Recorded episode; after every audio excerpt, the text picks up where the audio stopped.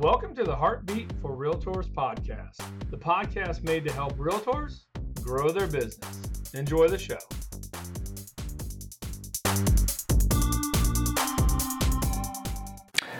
Hey guys, Tim Hart, branch manager of Van Dyk Mortgage here in Fort Myers. Want to talk to you about wire fraud. This is something that's been happening in our market for a long, long time and across the nation.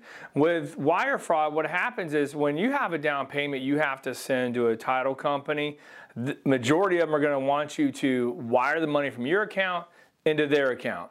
Okay? Don't show up with a wad of cash at closing. Uh, don't show up with a personal check you wrote for 10 grand they're going to want you more than likely to wire the money in. But how you find out about it as the buyer is the title company is going to send you a secured email with their wiring instructions. It's one piece of paper, has their name, account number, all that information on there, their bank, right? And you take that, you present it to your bank. Here, here's where I have to wire the money to, and your bank wires the money. Yay, you're done. Okay? The problem is hackers out there have figured out how to kind of monitor that you're doing a real estate transaction. It's kind of crazy, but that's what they do. Um, it usually happens with a Gmail, Yahoo, one of your personal accounts that maybe you're using. Um, that can get hacked sometimes, and then they will wait until you get close to your closing date, and they will have generated, literally generated, the wiring instructions that look identical to the one that that title company is going to send, except for the account number is going to be different. Okay? Every wiring instructions that gets sent by a title company is going to say, please call us first to verify the wiring instructions.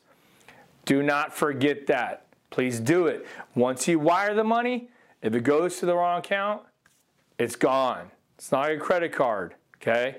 That money is gone. So when you get those wiring instructions from the title company and you go to the bank to wire that money, before you do, at the bank, call the title company to verify are these your wiring instructions? Yes, great. Let's do this. We tell people about this, and you're going to watch this and say, oh, it never happened to me. But it happens all the time in our market, way more than you would think it uh, does. So if you have any questions on this, give me a call. Always happy to help. Have that communication with your title company, have that communication with your realtor and your lender to make sure that this doesn't happen to you. Just something to keep an eye out when you're doing a real estate transaction.